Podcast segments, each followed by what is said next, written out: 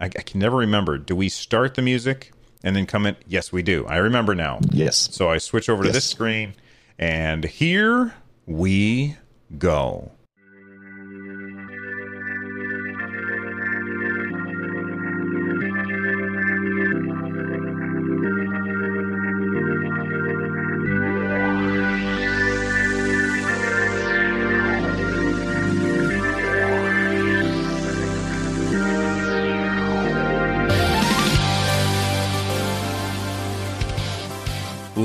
Gentlemen, we are back with Stadia Cast episode 9. Before we get started, we, we, we record this show live uh, Sunday mornings at 10 a.m. Eastern over at youtube.com slash stadiacast. If you want to leave a voicemail for the show, uh, go on over to runjumpstomp.com slash voicemail from any device, and we may even play it on the show. If you want to sh- support the show directly, support StadiaCast, head over to anchor.fm slash StadiaCast and click the support this podcast link. For as little as a dollar, you can help Lloyd and I create future episodes of StadiaCast. Speaking of Lloyd, there he is right there. What's up, Lloyd? Not much, Bill. It's um, ready to talk some Stadia. Uh, although, although it's maybe not as much uh, as newsy as we thought it would be this close to E E3. Well, I think that today's pretty newsy. Um, Sh- s- sure, not, it's indirectly related to Stadia newsy. yeah, okay, that's, big right. news. The We, news heard is not Stadia news. The, yes, the big Stadia news this week is not Stadia news. And if that confuses you, then hang on and listen for more of the show. Uh, before we get there, we've got a main discussion that we want to we want to talk about. Uh, a question that Lloyd and I have been have been uh, thinking about, and I've been thinking about it a lot this week. Especially, I, I talked to. Well, I'll, we'll get into that later. But um, do we want Stadia to be a curated platform? or an open store like Steam. So in the beginning, Steam was a very heavily curated platform and only certain things could get uh, on. And now it's like the Wild West where anything and everything can be found on Steam. And that's our main discussion for this week. Lloyd, where do you land on this? You know, uh, I've kind of I've kind of waffled back and forth um, over over the years um, from when I started doing a um, an Apple pod an Apple game store, so for iOS games and and whatnot podcast. I, I was super happy that the iOS store was open enough that people could spend their hundred dollars and make a game for um, for iPhones, but not crazy enough where they can just do the Wild West that was Android. Because uh, I had some friends with Android phones, they would download apps, they'd get malware, they'd have like Bitcoin miners in the background, and I'm just like, oh, I love curated stores. It's so good, even though I, iOS isn't really curated, but it, it was a little bit more protective. There was a lot more limits uh, to what could happen.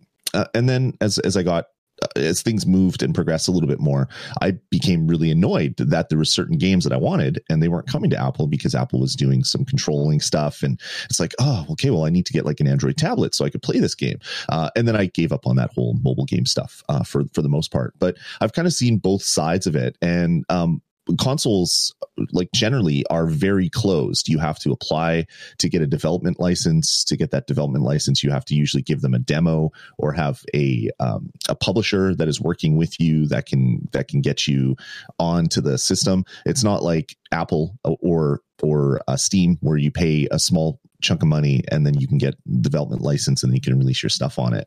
Um, and that's usually a good thing. Uh, although it does lead to what happened the last few generations on the Nintendo platforms, where you get really no games uh, that are released on it. Like th- there's very few that are allowed to release Wii and Wii U titles digitally, and then um, the Switch has kind of changed that.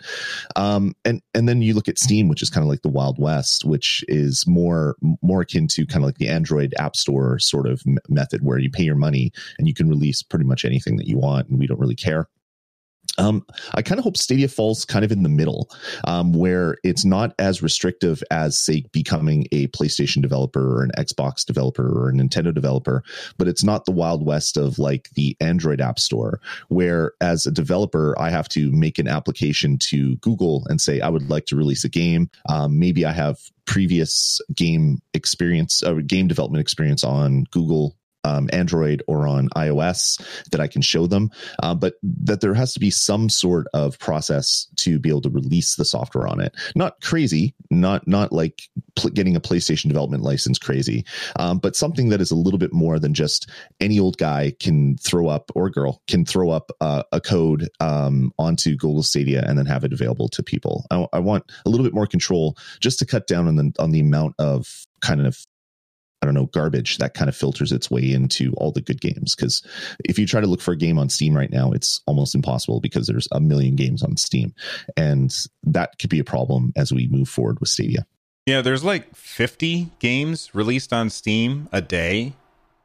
And that's mm-hmm. that's probably that that was what uh, uh, I spoke to uh, a developer recently and they were telling me their their perspective on it because we were talking about the whole Epic Store versus um, versus Steam, and so far it seems like Epic is very curated, and that that kind of uh, experience is very attractive to a developer because that means that people can find your stuff. When when I go into the Steam store unless I know the name of the game that I'm looking for, I, I, I just don't. I don't shop around. I don't window shop. Um, and that's that's something you can do on a curated platform. You can kind of scroll through and see, oh, this looks interesting. But at the end of the day, when you when you start getting this many games on a platform, it becomes unusable in a it, like by by consumers. Like I can't go on Steam and just kind of look for something because there's just so much cruft out there. You know, there's like this needle in a haystack syndrome, and you just can't find anything. Uh, and it and that just makes me never search for it. I just wait until somebody tells me that there's a really good game, and then I go look for that specific game. Um, right. I think, I think that at the begin. I, I think what's best for everybody is at the very beginning. And I don't know that this will work the right way, but if at the very beginning it's very restricted and over time it becomes less and less restricted because yeah. Google is really like I, I, use Google Music. Do you use what do you use? Uh, I use Spotify. Spotify. Okay. I don't know how good Spotify is at this, but Google Music is very good at picking songs that I like based on other songs that I like. And if they can apply that algorithm to video games, and I don't expect them to be able to do this right off the bat, but if they, you know, if if at first it's very curated and they start to see, okay, Bill really likes this kind of game. Bill likes games from this developer. Uh, Bill really likes games that use a controller. Doesn't really care for mouse and keyboard stuff very much. And if they can start taking all of those little clues with their their AI, which is where Google focuses, is on AI. They can take all of those little clues and build a Bill profile that says, this is the kind of stuff that Bill likes. Let's recommend stuff to him. At the beginning, have it very restricted so that they can build those profiles. And then over time, start to open up the store so that more and more stuff comes in. But because they've got a good Bill profile, they get really good at recommending stuff to me. Steam is terrible at recommending stuff. I open up Steam and it's like, "Would you like this crazy hentai game?" And I'm like, "No, I don't know why you would think that. I don't own any games like that." Um, maybe because one? how about these other thousand uh, crazy hentai games? Right, no, I don't want those either. and it just keeps recommending these like tons of games, and like mm-hmm. I have played exactly one horror game, maybe two horror games in the last decade uh, Alien Isolation, and I played a little bit of Layers of Fear. Now, Alien Isolation, I adored. I thought it was amazing. One of my favorite games of all time. Uh, Layers of Fear, I play. I streamed it one day, never played it again. I didn't really enjoy it, and Steam is constantly saying, "Hey, you you like horror games. And i'm like no i, I don't really like horror games. I always i always want to like horror games but i never really like them. So i i just if unless google can nail the algorithm of recommending games to me i want it to be extremely curated. And otherwise i want it to be uh like a wide wide open but much further down the road um, right. Do you think that that censorship is something that we want? You, like, do we want them to say, you know what, we're not going to put this game on because we find it offensive? Um, I, I think um, Google has a, like YouTube itself has um, some strict guidelines strict. for what is appropriate and what isn't, um, which is really interesting when you look towards video games because Google, uh, or sorry, YouTube. I keep seeing Google. YouTube doesn't allow nudity um, because for obvious reasons, as kids mm-hmm. watch it, um, and it's not something that they want. But then you can stream like I don't know, uh, Witcher I three. think of a game. Witcher 3, there you go. That's the perfect example. You can stream that on on Google and p- upload your videos and it's fine. Um, so it's going to be really interesting to see how how they do it. I, I think they want to be censored in such a way where you don't want hate speech. You don't want any of the crazy Steam things where it's like um, uh, like someone someone has uh, shoots up a school and then there's the school shooting simulators that appear like mm-hmm. two weeks later on steam and it happens every time and it's disgusting you don't want that garbage on on Stadia. Um, but you you also don't want to um, uh, other than those crazy things, you don't want to impact um, sort of the, the developers and the writers' vision um, by saying, well, no, you can't have this, you can't have that. Um, kind of like what Apple does uh, in somewhat in some forums where they're very um, they they'd say, well, you can't have this symbol, you can't have this theme as part of your game. They've lightened up a little bit, but I remember um, early on where that was a problem. If you wanted to have a game that had some a little bit of mature stuff in it, you couldn't do it on iOS. I, I really don't want Stadia to do that, um, but yeah, you want to keep the kind of the crazy. Um, simulators that are just there to um, to troll and to get uh, people talking on on 4chan. Um, you want that garbage um, off of the Stadia store. Yeah, I, I agree. I well, I don't know if I agree. Like, I won't play any of those games. I don't want any of those games. I'm not interested in any of those games. But at the same time, I feel like I, you know, I, I, I like free speech. I like mm-hmm. I like free speech enough that I will defend what you have to say, even if I hate what you're saying. You know what I mean? Right. So if I think you're a yep. complete heel and I don't want to hear what you have to say, I still think you should be allowed to say it. And you know, video games are a form of art, and art can be construed as free speech. So God, I don't know where I land on this. It's it's like yeah. uh, it's Sophie's choice. Like I, I can't make that decision, and I feel like I shouldn't be able to make that decision for somebody else too. Sure. It's I, I feel the exact same way as you. I I I am a free speech guy as well. Um, I'm not American, um, but uh, I'm Canadian, and we we do have free speech up here as well. Eh, but it, but free speech doesn't mean free from consequences as well. Like if you stand in the middle of a mall and you start eh, yelling out uh, like racist terms, you're going to be asked to leave that mall, and it'll be the same thing like Google Stadia. You're in the Stadia mall, so let's let's take let's take the most egregious and crazy stuff and just just get rid of it uh, because people don't need to see that. Sure, you have the right to say it. Go say it in your own basement. Um, do that stuff, uh, but it doesn't need to be made available for the young kids to glom onto and then uh, become the the idiots on on message boards that that that spout that that kind of hate garbage. And that's how I feel personally. Um, but I know there's a lot of people that are that are more no free speech trumps all, and and I get that as well. I, I get that um, that mentality as well, hundred percent. And, actually, I, I, I feel like I more agree with you on this that um, Stadia saying that you can't have your game on their platform is not an infringement on your free speech. Free speech protects you from the government, not from a, a company whose whose uh, whose services you're using. So if you get banned right. for being a, a jerkhole, then you know that's that's the consequences, and and that's I like that how would you feel if Stadia required like uh, authentication for your age if you wanted to play games that are rated M. Like you had, like okay, so for instance, um, I my son um, has a Gmail account, um, and when when we made his Gmail account, I'm the parent. I had to prove because he is under a certain age. I because I put in his birthday, I had to prove that it was okay with me that he right. have an account. And in order to do that, I had to take a picture of my driver's license and send it to Google.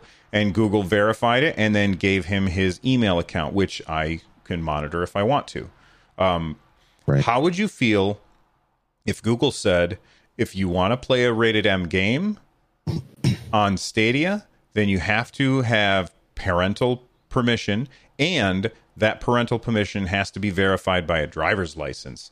Uh, would your would your stance on the whole thing change if it was a lot more restricted? yeah, see, I, I don't really know because right now um, YouTube isn't that way, and they so they don't really have that um, possibility. I mean, I guess there's the the YouTube Kids apps and things like that where it will basically only give you the the, the kiddie channels and you put that on on your kid's tablet and and they can watch whatever video they want. Um, I, I don't know. I don't know how you enforce that. Um, to be honest, um, like currently in Canada, if you want to buy a rated M game, um, it's not it's not like law of the land. Um, but if you go into like an EB Games up here, um, and you try to buy a rated M game and you're obviously 12, they're not going to let you buy it. They're going to say, no, you need to have a parent here or you need to be 18. So even though it's not law, uh, the game stores are being smart about how to give this game uh, to to minors um, because as they should. No 12 year old kid should be playing GTA. although in my son's class in like grade five, all the kids were playing GTA and he's like, I want to play that. And I'm like, you're not playing that. You can play that in another six years, maybe. Um, I don't know how you do that digitally. Um, Google knows enough about me where I don't really want to give them my driver's license. Um, not that driver's license is, is an overly sensitive document. It's not like a birth certificate or anything. Um, but personally, I don't know if I want to give them that data. Um, but yeah, I, I don't know. That's that's a really tough question. I would love there to be more restrictions uh, because my kids go on YouTube right now and they can they can watch people play games or they go to Twitch and they can watch them play games that um, I I would never let them play. Um, and there's no way to kind of restrict that. Um, well, there there are ways, but not easy ways. It's not built into kind of like the browsing experience and stuff like yeah, that. Yeah, the so, only way for you to do that is to be sitting there with them and be like, I don't want you to watch this one, and, and you got to give the kid a little space. You know what I mean? Mm-hmm. Uh, so, like, my son was watching yep. somebody the other day when he had one of his friends over, and his friend said, "Oh, go to this Twitch channel." So he did, and um, like the guy was like swearing up a storm, and I I, I was walking past, and I was like, "You need to shut that off right now." So they mm-hmm. shut it off, and and uh, you know, I was like, "You know the ones that you're allowed to watch." So I listed off the ones that I have previously watched and said, you can watch these people. They're okay. Yep. Um, watch them. And if you can't watch them, then, or if you don't want to watch them, then you're not watching anything. Uh, that's what you can watch on Twitch. That's what you can watch on YouTube. And uh, his friend looked at me like I had like a, a horn growing out of my my my my face. He was like, "Really? Your dad makes sure that you don't watch this stuff? That's insane to me." Um, mm-hmm. So I, I would.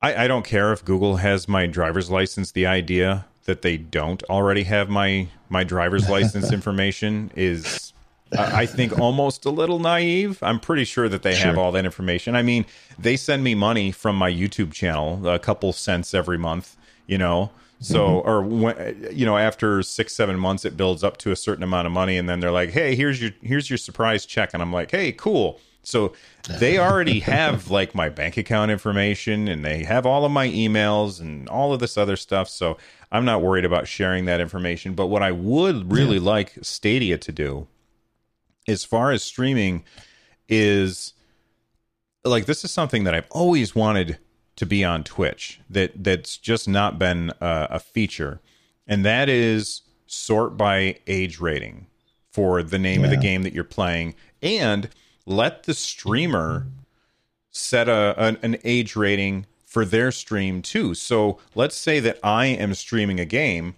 I can say, well, you know what, I'm E for everyone because I don't swear on Right. my on my show, and if I do swear, then I use my bleep like that. Uh, you know, because it's funnier. Uh, and because you know people watch their watch my shows they watch them with their kids in the room and i want them to feel like it's okay for them to watch it with their kids in the room so i would like it if the streamers could say okay my rating is e for everyone and today i'm playing this game which is rated t for teen whichever of those two things is higher that's what goes into that's what should go into when I want to sort by and I go, okay, I'm going to sort by rated T for teen, it blocks out everything that's higher than that. Um, I, I really wish that Twitch would do something like that, and uh, I, I wish that YouTube would do something like that. And here's their chance with Stadia: is you know if they did something like that, I would be really really impressed. And then and then if they know how old you are. And yes the kid could just steal the driver's license take a picture of it and send it in you know that kind of thing.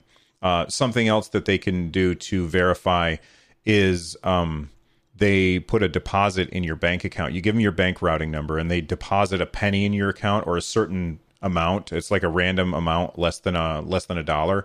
And then you tell them how much they did and then they verified that you're an adult. But Yeah. you know I, I would love it if there was a way for google to verify the age of the person who's who's using the surface the service and either make sure that i as the parent have the the the the ability to easily say uh, i know that he's 10 but i'm going to say t for t t games are okay or i know that he's 10 but if he wants to play overwatch on stadia i can click a button and and he can say Sure. oh okay he can play overwatch on this.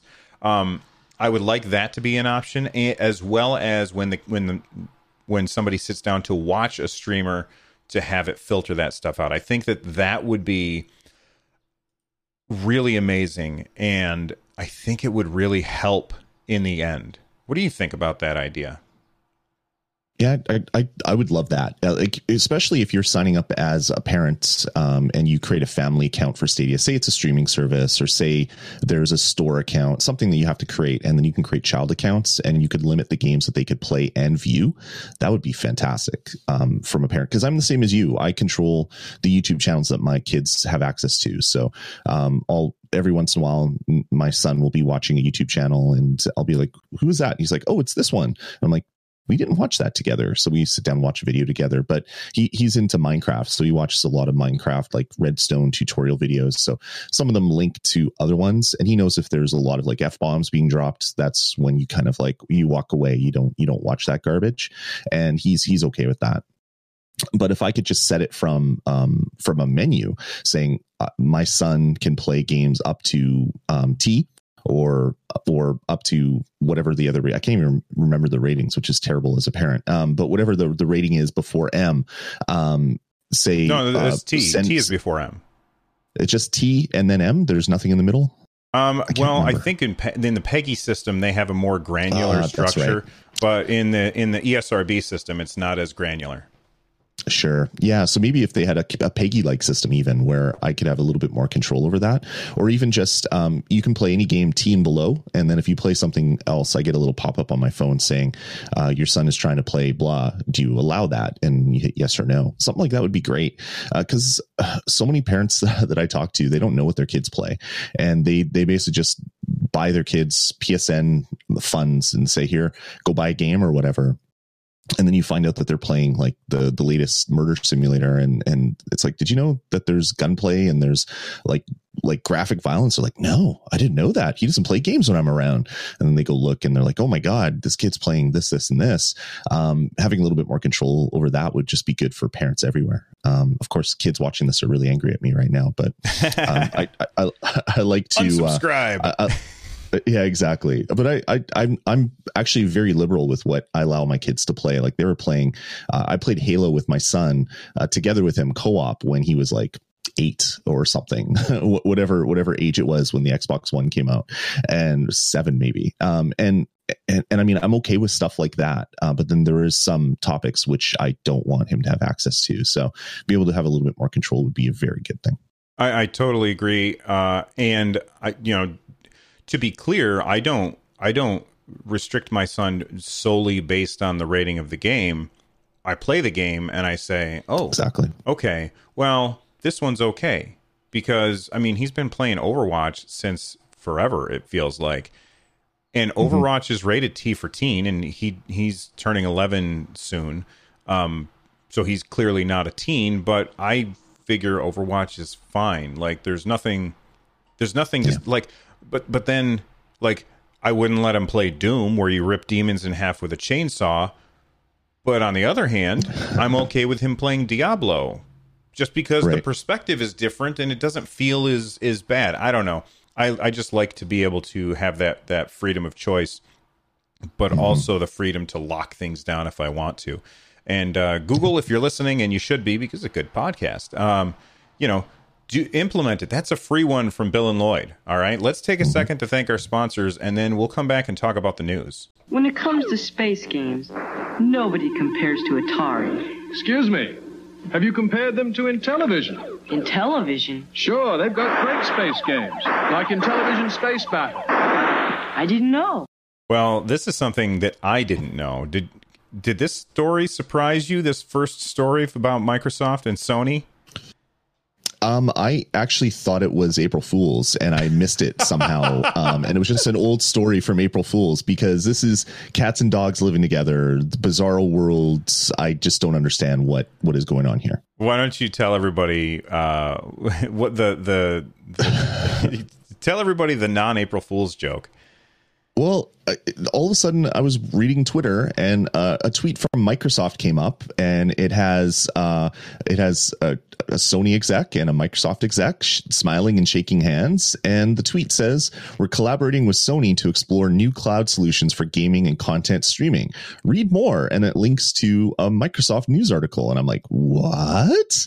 These are the two biggest competitors." I understand Microsoft working with Nintendo because Microsoft doesn't have a portable game system, so it's like, "Hey, let's give the portable." Portable. Let, us give some of our games to the portable, and we don't have to develop a Game Boy. Um, but for Microsoft and Sony to want to work together, it's just it's crazy to me. But then you look at kind of what happens in the industry and you have Sony works with Apple and works with Microsoft because they sell components for the different systems so they're they are working with each other but maybe not on like a game um like game specific working together um but yeah this this this just made me shake my head and scratch it a little bit and and wonder what the heck is happening because I never thought in a million years that Microsoft and Sony would be working together on a cloud streaming service essentially is what they're what they're alluding to. Um, and uh, yeah I just I don't know what to think about it because it's uh, crazy. There's a quote from the article. It says under the memorandum of I, I, I love the language that they used for this. It's ridiculous. Uh, under the memorandum of understanding signed by the parties the two companies will explore joint development of future cloud solutions in Microsoft Azure to support their respective games and content streaming services.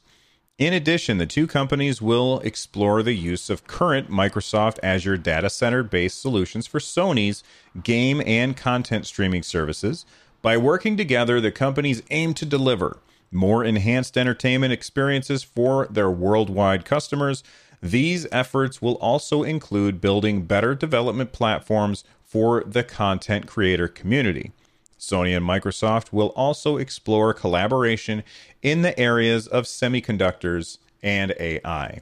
Now, this what this really should have read as um, is Sony and Microsoft saw Google's announcement and they said, "Oh, damn, uh, we need to make sure that we're not caught flat-footed." And. I know that Mike, or or maybe this was planned all along. Who knows? I you know, there's no way for us to know. Um, but Sony and Microsoft are working together. Be- this, I, I think I saw VentureBeat post something about this this um what's the not verifies this um I can't think of the word that I'm looking for, but this validates. There we go. This validates what Google Stadia is doing right now because Sure. this is this is basically showing uh look the the the current leaders in the industry are reacting to Google. And that seems really really huge. Now, as far as you know, these two companies working together, um I, I'm more surprised that Sony is willing to do this than Microsoft. Microsoft they're always um, willing to cooperate. I, I always feel like Microsoft puts making money ahead of winning every single time. They always do. Yeah. Um, that's why they're willing to cooperate with Nintendo. That's why they are doing this because they're going to be making money on the Azure stuff. So Sony might be using Microsoft's xCloud platform in order to stream their games, and we don't know if that's exactly what's happening. Uh, but let's just imagine that it is. Sony uses xCloud platform in order to stream their games to consumers, so they're on equal footing with um, Microsoft, and they're on equal footing with um, Google and Microsoft probably makes money on that deal. And if the money that they make is enough for them to say, you know what, let's just go ahead. I don't care if if PlayStation does better than Microsoft because we're just here to make money. We don't have to win. Same reason why Microsoft approached the developers of Cuphead and said, "Can you port your game to the Switch and we'll publish it?" Because Microsoft understands that if that game sells and Microsoft is the publisher, then Microsoft gets money. And it's not about beating Nintendo, it's about using Nintendo to make money. So this is about Microsoft using Sony to make money and to kind of tamp down on Google's clout in the industry, its upcoming clout in the industry. Uh, I think that this is really surprising, but at the same time, the thing that surprises me most is that Sony is willing to work with anybody because they always seem to be the company that wants to win before they do anything else. Right. Yeah, it's it's really interesting. Like when um, Satya Nadella um, um, became the the CEO of Microsoft, Microsoft really changed the way they do business. Like back in the day, it was like, okay, if you the world runs on Microsoft Office, if you want Office, you need a Windows PC, and we're not we're not releasing Windows or uh, Microsoft Office on anything else. And then there was the big deal that was signed with Apple, and it's like, okay, you can't do it anywhere else except on Apple, but their version sucks, and you want the version that's on ours anyway. Um, but with the new CEO, that's changed. Like there's they they want to bring the software to wherever the people are. So um, there's uh, Office 365. Exchange is not limited to Windows PCs anymore. Um, they started their Azure cloud and and all of that document sharing um, services that they were coming out with, and and the ability for people to rent server space and and all this stuff they just want money they don't care where it comes from and and that is a, a, a, better way for microsoft to do business instead of saying you need to have a windows pc needs to have this cpu and it needs to run this software and that's the only way that you're going to be our customer um, they're they're moving away from that which um, which is really good for for their longevity i mean they've they their market market cap has gone up uh, considerably since uh, the last CEO because well they're putting their software everywhere. They're it's like here, yeah, buy buy our stuff. We're going to give you Windows. Sure, why not? We don't we don't want to sell Windows every three years. We'll just update it constantly. Um, just a, a different mentality of doing it. And for them to want to work with Sony uh, is is the one step I didn't think they would do, just because they are trying to compete on on the game thing. But it, it all to me it almost seems like Microsoft has thrown in the towel of the Xbox being the one console that everybody's going to have. It's just like, sure, you can either buy an Xbox or you can play the game on your PC. You can do whatever you want. We don't care. Just play our games. We love our games. We're buying all these development studios so you can play our games. We're good guys. Um, which is a very different Microsoft where they wanted to kill all the competition and have all the exclusives and and all the stuff that was happening in the game industry be focused on Microsoft Xbox. That's why so, they called it Xbox One. It was the one box you needed. And I make this joke all the time. We know what the next PlayStation is going to be called. It's the PS5. and now we know what the the next Xbox is going to be called. It's the Xbox whatever, and it's not because it's we don't know the name. It's because they're like, ah, whatever. We just want your money. It's okay. That's right. That's right. Sorry, Yeah, I and- interrupted. and- no, please feel free. Like that, that's exactly what it is. Um, and for them to work with Microsoft, uh, Sony rather, to work with Microsoft is, like you said, the biggest surprise because they are, uh, they're the people that didn't want to do crossplay uh, because oh, the best experience is on Sony. It's like, well, no, the best experience is be able to play with my friend if they own a Switch and I own a PS4. That's the best experience. Um, and they're they're let, letting up a little bit on that. Um, but for them to to make a deal with the devil just shows how Google coming into the industry really scared them. And PS Now is a thing and it works kind of. Um, but if you can have more data centers for the streaming service, uh, your streaming service is going to be better. And that's really the one complaint with uh, PlayStation Now is that it's bad. Um, I've played it. I I bought a year membership when it was first out there, and I played probably about a dozen different games. Uh, so uh, I didn't really get good value for my money. And half the time it was just, it, it was a experience in frustration the whole time. Like I'd be playing a Lego game with my kids and it would just stop. And it'd be like, oh, sorry, network issues, and didn't save. All the stuff just kind of got ruined. Um, our gameplay as we're going through a level, and you can't have that if you're bringing out a streaming service to the masses. So hopefully, this partnership will help with that. Um, but then who knows? Maybe Cuphead's going to be coming to PlayStation Five. Um, if if Microsoft wants to work with Sony, and if Sony is really going to be okay with that, um, this could change the industry um, at its core. Um, and all it took was Google dipping its toe into the gaming world to kind of get all these uh, companies kind of scrambling and trying to do other things. A shiver went up their spine when Google made that announcement, and I think that totally. you know the one thing that Microsoft and Sony have that that Google doesn't have yet is they have IP, uh, but that is slowly changing. Uh, Take Two uh, at a recent um, uh, Strauss Zelnick, he's the CEO, I think, of Take Two Interactive. Uh, he said that they're going to be supporting Google Stadia. He said, uh, "Here's the quote." You know, whoops, let's not play with that. I dropped something. Uh, you know the promise of being able to sign on to a surface with virtually no barriers, without a box in between, and being able to play our games on any device whatsoever around the world, and to do it with low latency. Well, that's very compelling if that can be delivered.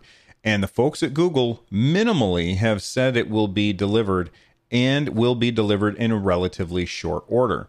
Conceptually, we want to be where the consumer is, and we'll support new un- entrants into, I'm sorry, new entrants, and we are a believer in streaming services. He added, Again, you know we need to have business models that make sense for us. So far, we're pretty optimistic. And I love the idea that, I I mean, Take Two, that's some big games. Civilization, um, NBA 2K, uh, Lloyd's favorite game, WWE 2K, um, Bioshock. I love Bioshock. I'm sure we'll have Bioshock released again. Mafia, XCOM, GTA, Borderlands, Red Dead. These are all 2K games.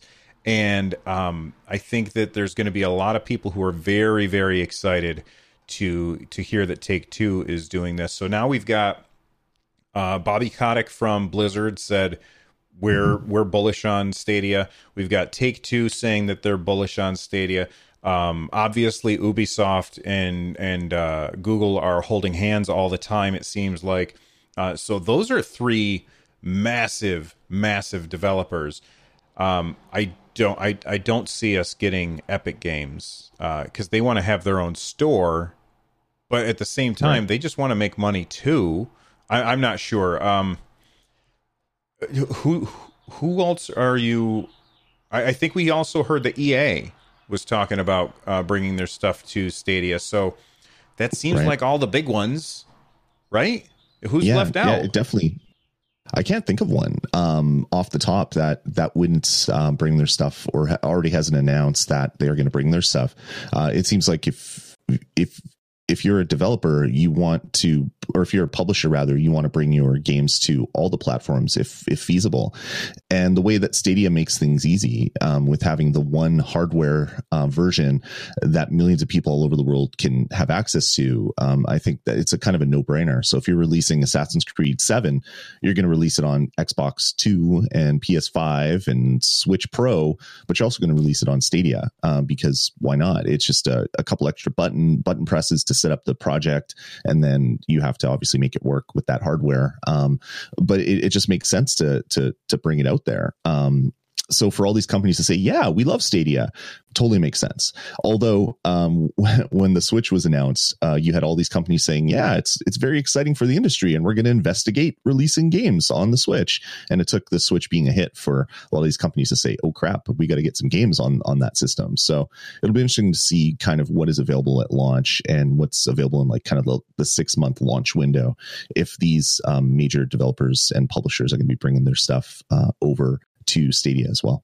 But when you compare the Switch to Stadia, the Switch is a less powerful platform, so a lot mm-hmm. more work has to go into porting those things over sure. to the Switch than it would for Stadia, which is a, clearly a more powerful platform because they have that elastic computing.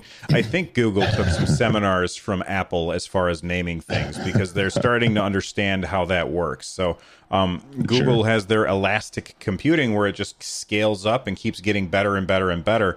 And um, I think that that is far more attractive, uh, especially since the developers themselves don't have to worry about the barrier to entry of a purchase of a device. Um, mm-hmm. Just play on the device that you have. That's very, very attractive.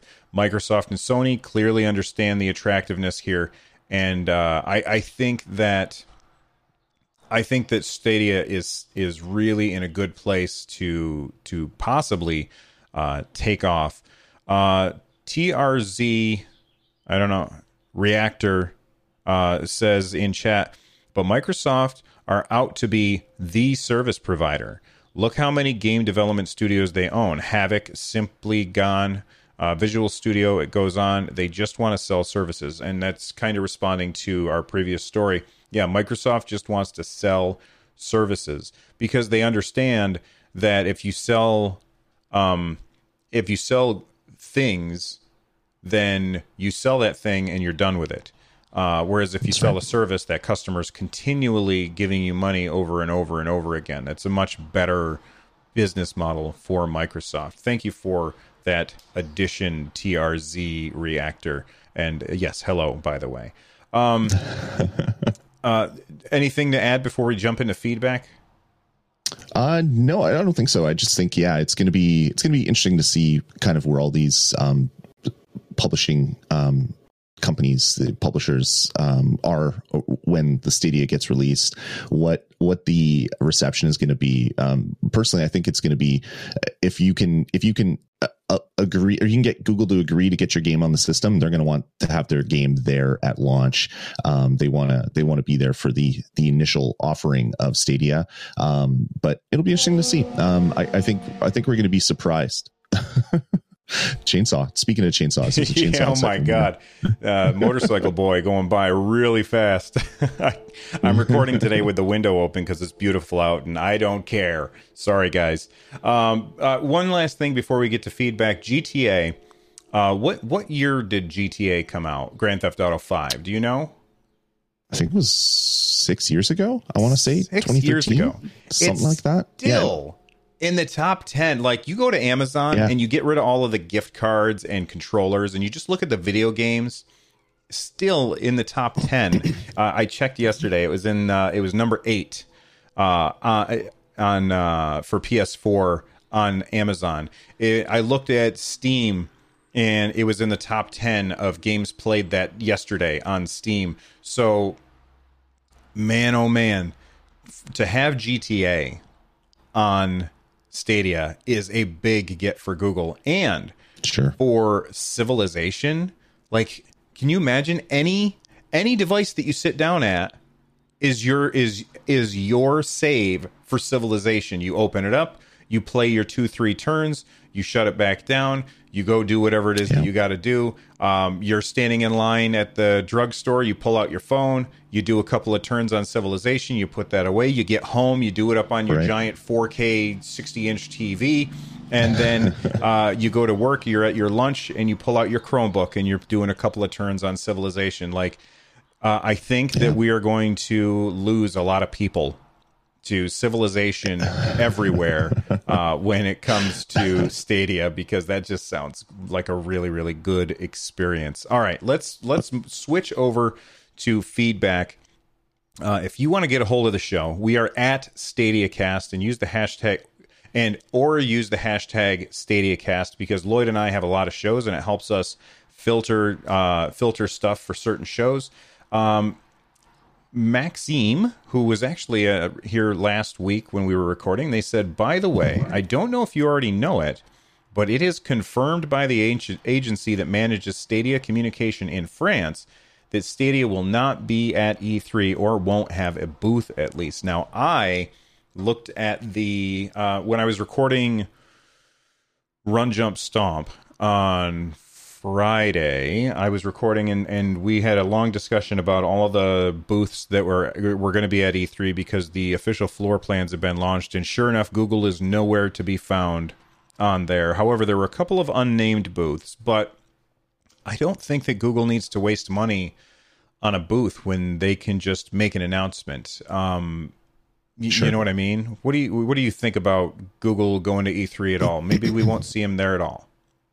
Yeah, I didn't think they would have a booth, um, just because uh, it, it's it's not really a thing yet. Um, but um, I, I, they could do kind of like what Microsoft does, where they had like the the the place across the street. Uh, we're going to have all these events and and and things like that. I, I could see Google doing something like that. I could see them doing one of their uh, Nintendo Direct like uh, videos um, around E3 to announce um, game announcements and give a, a better idea of what the service is going to look like like it's it's the week for gaming news. It would it would be a shame if they missed it, but we also thought that Google I/O would would have a splash with Stadia, and that didn't happen. There was developer stuff, um, which you would expect at a at I/O, um, but there wasn't uh, there wasn't the big uh, splash like, oh yeah, we're getting into game streaming. Here you go. Here's the latest and greatest running on our hardware.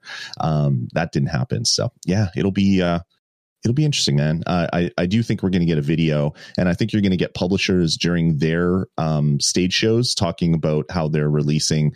Um, I don't know, pick a game that that's coming out in the next six months, saying, "Yeah, we're also going to be on Google Stadia, and you'll be able to play it in any browser and any phone and any TV that you own." Um, I think that's probably where we're going to get most of the Google Stadia news. almost like Google's going to let everybody else do their marketing for them. You know, and, and Yeah. having a booth doesn't make a lot of sense for Google. Not only does is it really expensive. I know Google's got buckets of cash, but that's money that you don't have to spend, uh, especially because it's not a very good environment for something that is dependent on really good internet. Yes, I'm sure that they have Yeah. really good internet there, but there's also a billion people there. They're all using it all at the same time, and it's just going to cause problems.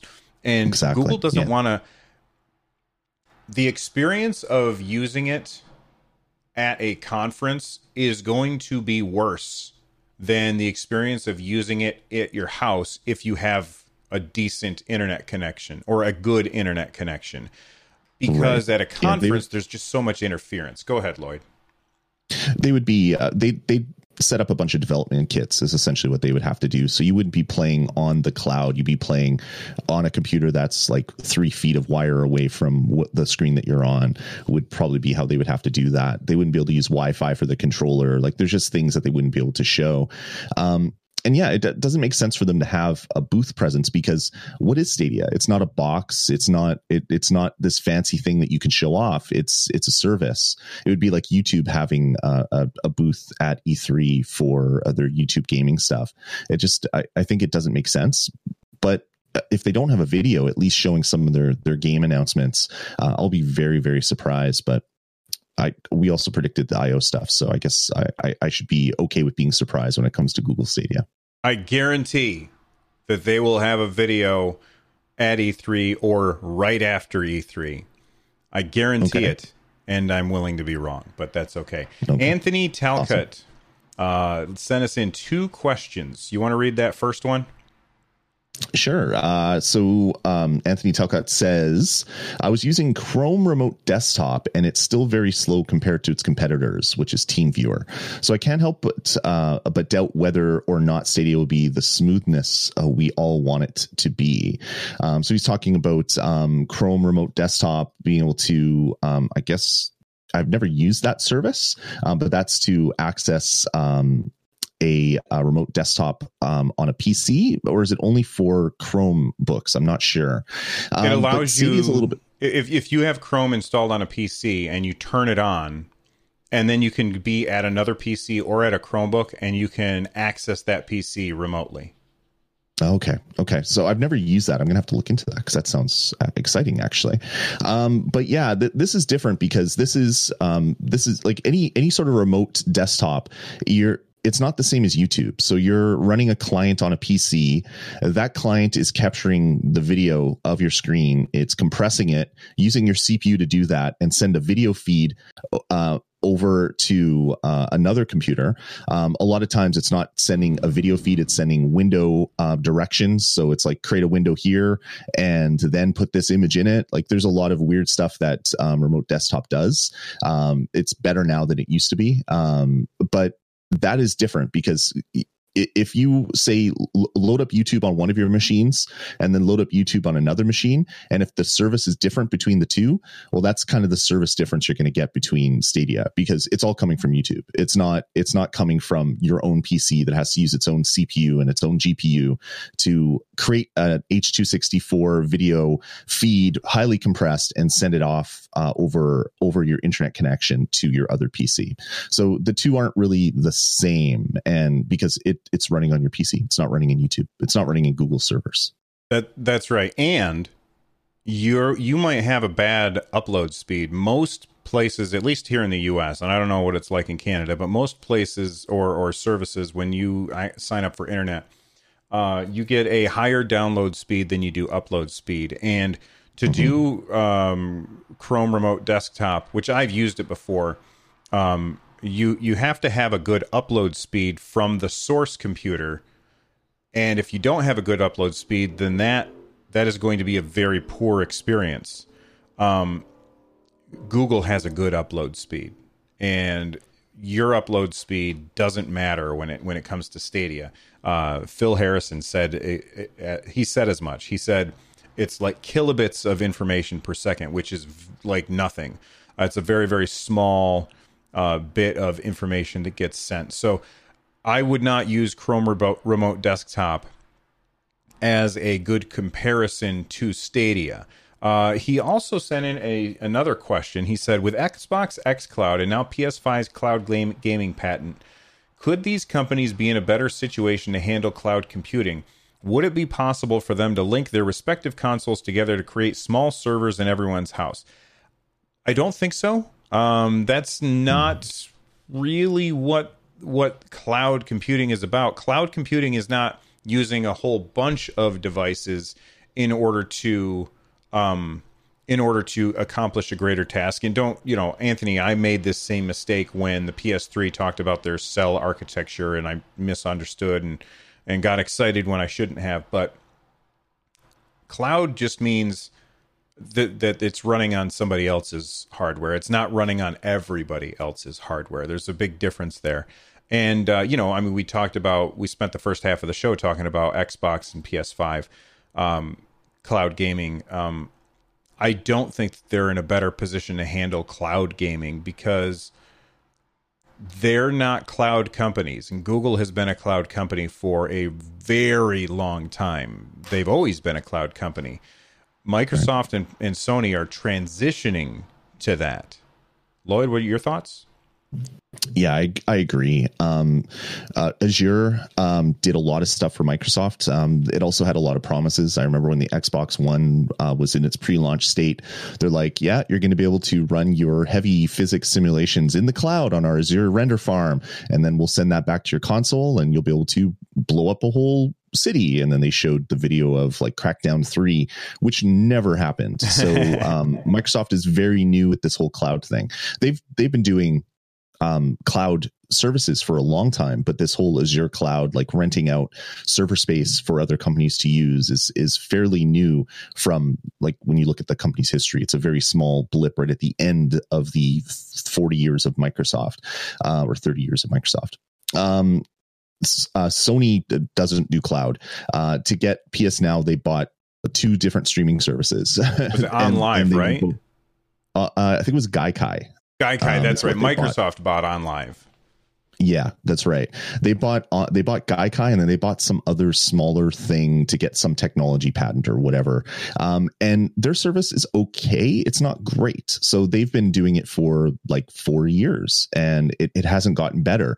And the the, the reality that these companies are looking at it's like okay google is everywhere they have there, there's Google servers all over the internet. Every major city um, or every every major part of the country will have a huge Google data center with servers that are sitting there to feed up your YouTube and your Google search results. Um, no other company on the world has that. Not even Amazon, where AWS powers uh, a huge percentage of the internet. They don't have the same amount of of server locations all over the world. So even if Amazon was getting into the game streaming service, they wouldn't be in the same position uh, as Google is initially. It doesn't mean that they can't install more server farms and do all that stuff. That's potentially something that they could do. Um, but yeah, the, the Google is is kind of the only the only player in the game that can do this from like a highly highly focused, close to the user um, standpoint. So for um, for Microsoft and Xbox to to kind of work together by using your your own consoles in your house. I, I can't see that. Um, multiple CPU rendering is good for like render farms um, because you basically give it a job and it chunks away at that job and then sends it back uh, to the controller. Um, but having a game where there's so much that is changing in the CPU and GPU and memory at all times handling that or handing that off to multiple CPUs in your house um, just doesn't doesn't work that well. Um, it would be nice if you could. It would actually even be nicer if you could just buy like this this major node for your neighborhood and everybody could connect to it, and that would be kind of your your your gaming. Uh, and I think that was everybody's idea of what the internet would be. You'd, you'd have these like mini internet. Uh, proxy servers or something in, in every neighborhood to speed things up. Uh, thankfully, uh, we have like gigabit cable uh, in our neighborhoods now and in some places the world. Um, you don't need to have something in the middle acting as kind of like a proxy. So yeah uh, anyway uh, that was a very long way around to say that yeah i don't i don't think sony and microsoft working together to have mini cpus in every house would would help with the the cloud gaming because if the software is running in the cloud and you have the cpus running in your house um, I don't know the just the the talk the crosstalk between would slow things down more than just living with what CPU they already have in the cloud. Doesn't matter how far away it is. Yeah, definitely. Um, before we button this up and uh, finish up the show, uh, usually Lloyd and I kind of segment the show as uh, we've got a main topic that we want to talk about uh, to, like today was what is the stores going to be like, and then we talk about the news afterwards. And I like Lloyd and I have not yet figured out what our main topic is for next week, but we have a guest for next week. So next Sunday we've got a pretty a pretty big guest. Uh, so I've got to figure out how to redo all of our YouTube stuff so I can make room for a third face on here. But it'll be uh, Tom Merritt from the Daily Tech News Show uh, will be joining us on our, our next episode of Stadia Cast, which would be on Sunday. Now, normally we, rec- we record at 10 a.m., and I'm opening opening up my calendar to see what time we are recording on that day because I have forgotten. I have the memory of a goldfish, and that's why I write everything down. Uh, so that would be 12 p.m. Eastern. So that would be at noon Eastern because Tom is in uh, San Francisco, and uh, that would be really, really early for him to to record with us at our regular times. So uh, next week it's going to be me, Lloyd, and Tom. We'll obviously talk about all of the news. One topic that we will discuss is the hardware that Stadia is using because it, it looks like we uh, right before the show went live, uh, there was some news about what uh, what hardware that uh, Google is using for Stadia. But we'll we'll also have Tom on there with us, and uh, we're really excited about that. You ready to get out of here, Lloyd? I am Bill. All right, listen up, everybody. Follow the show on Twitter at StadiaCast. Follow me at Run Jump Stomp, and follow Lloyd where. You can follow me at Dasme on Twitter, D A S M E, or just do a search for uh, all the stuff that I do on the internet. There's a lot of it. That's right. And be sure to use the hashtag StadiaCast when you talk to us so that we can filter our tweets and put them with the correct show. Uh, we would like to thank the unofficial Discord server of the official Stadia subreddit for letting people know about our show, which you can check out over at bit.ly slash Stadia Discord. Uh, don't forget, you can support our show really, really easily. Just head on over to anchor.fm slash StadiaCast and click the support this podcast link. And before we leave, think about this music right here. It is Subterranean Kamikaze by Zircon. You can check out their stuff at zirconstudios.bandcamp.com. Lloyd, I'll see you next time, man. Bye bye. We'll see you. Have a good have a good week, Bill.